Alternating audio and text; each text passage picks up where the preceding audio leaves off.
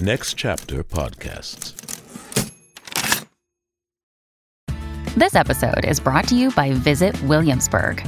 In Williamsburg, Virginia, there's never too much of a good thing. Whether you're a foodie, a golfer, a history buff, a shopaholic, an outdoor enthusiast, or a thrill seeker, you'll find what you came for here and more.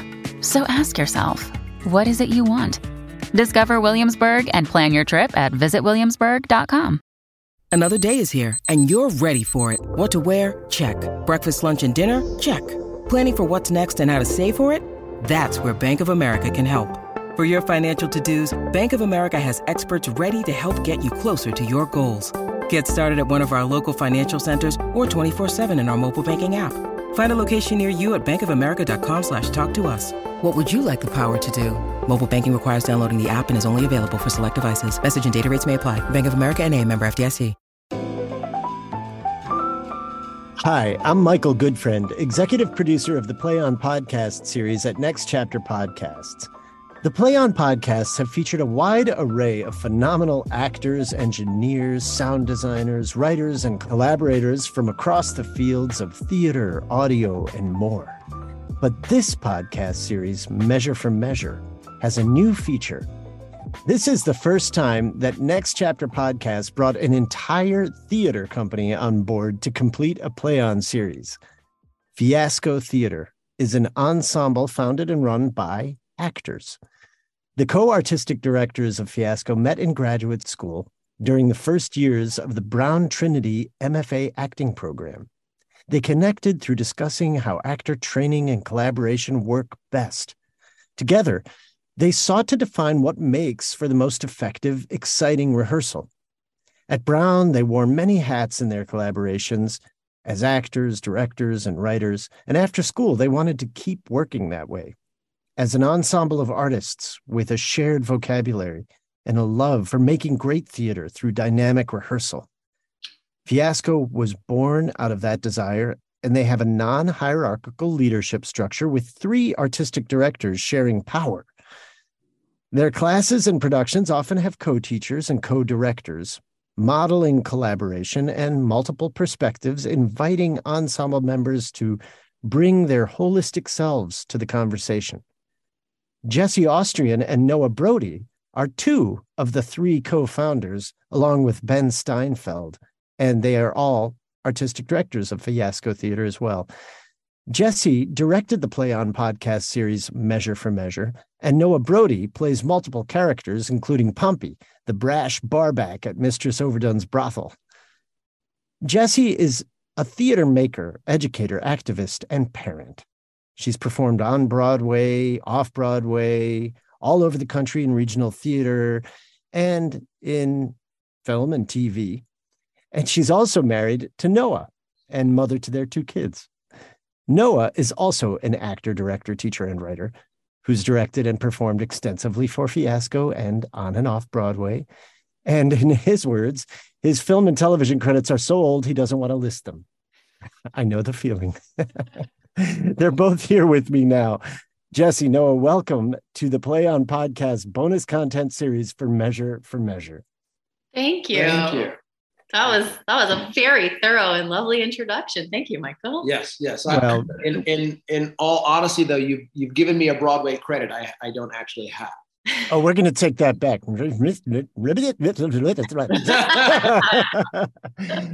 okay, so you're you almost made it to Broadway. There's still hope, you know. Oh yeah, he's still young. Oh Wow. no, I, I, I I'm I'm turning um, that necessity into a virtue and saying I simply refuse to sell out. That's right. You know, I, I I tell my wife who's been on Broadway that like she's the commercial artist. Right. uh, so I, I want to talk about how Fiasco came into being. I gave a little bit of the history there. Obviously, Brown Trinity. You all were working together. You are were were you three? You, uh, Jessie, Noah, and and Ben, all in the same acting class at Brown. No, Ben and Noah were in the um, very first class of what was then a brand new program at Brown Trinity Rep. um, Trinity Repertory Company had had a conservatory for a long time that was very steeped in the ethos of actor centered work that is part of Trinity's history from, from its earliest artistic directors, from the Adrian Hall days and the Dick Jenkins days um, through to the Oscar Eustis days, which is when we were there.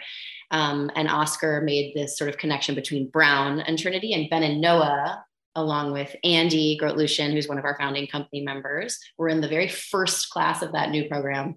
Myself and Paul Coffey, who's another founding company member, and in the in the Play On podcast, we're in the second graduating class of that new program.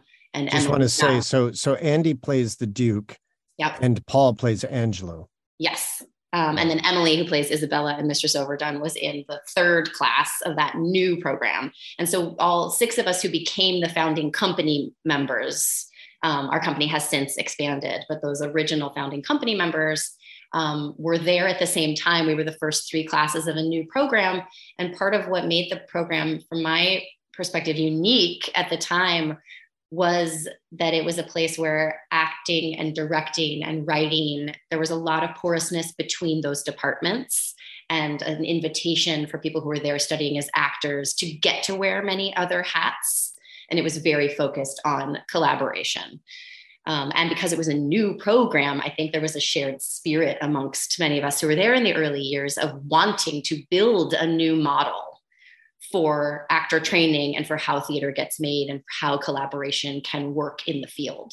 You also mentioned Oscar Eustis. I just want to point out he's the artistic director of the Public Theater in New York, which has been uh, under his leadership and many other leaders in the past. It's generated a ton of work that has gone on to Broadway, including Hamilton. So just want to put a little asterisk there on the on the DNA of, of Fiasco. Noah, you were about to say. Oh, I was just about to add that part of what we were, we, we are, Jessie's beautifully outlined the, the, what it was like to be there, but part of that experience was also at working at a theater that had a long-term company. Mm-hmm.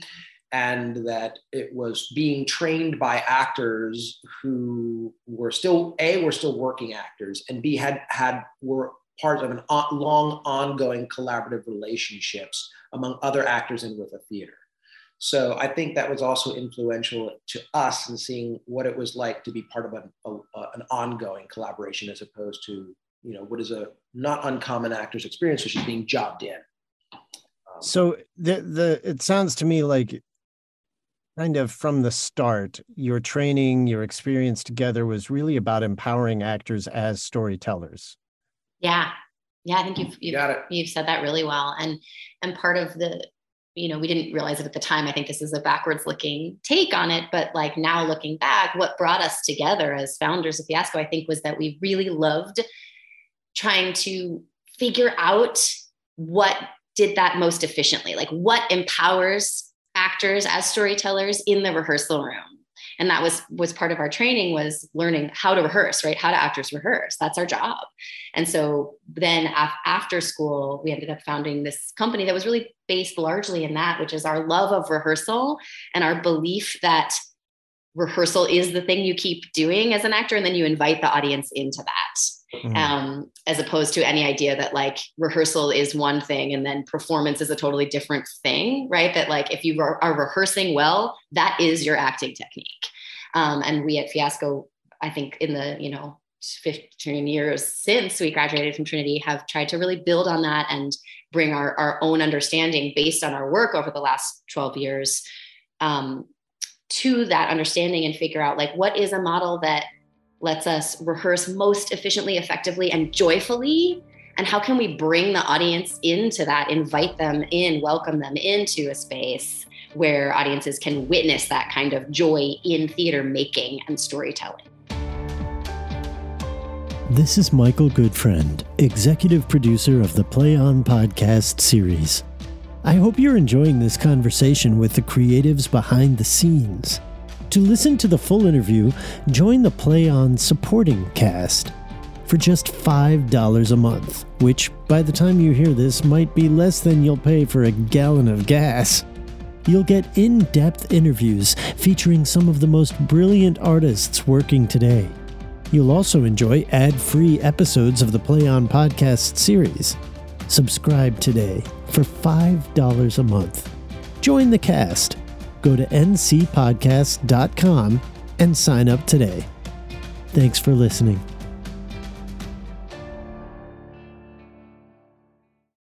Without the ones like you, who work tirelessly to keep things running, everything would suddenly stop. Hospitals, factories, schools, and power plants, they all depend on you. No matter the weather, emergency, or time of day, you're the ones who get it done. At Grainger, we're here for you with professional grade industrial supplies. Count on real time product availability and fast delivery. Call clickgrainger.com or just stop by. Grainger for the ones who get it done.